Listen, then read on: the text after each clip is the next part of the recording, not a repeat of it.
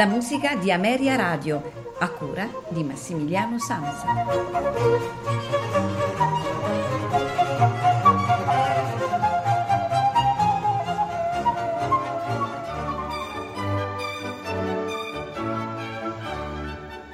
Amici all'ascolto di Ameria Radio, buonasera, benvenuti a questa puntata della musica di Ameria Radio. Eh, è la seconda puntata, eh, la scorsa settimana, o meglio all'inizio di questa settimana, lunedì, abbiamo ascoltato alcune composizioni, esattamente una sinfonia, una sonata ed un quartetto di Franz Joseph Haydn.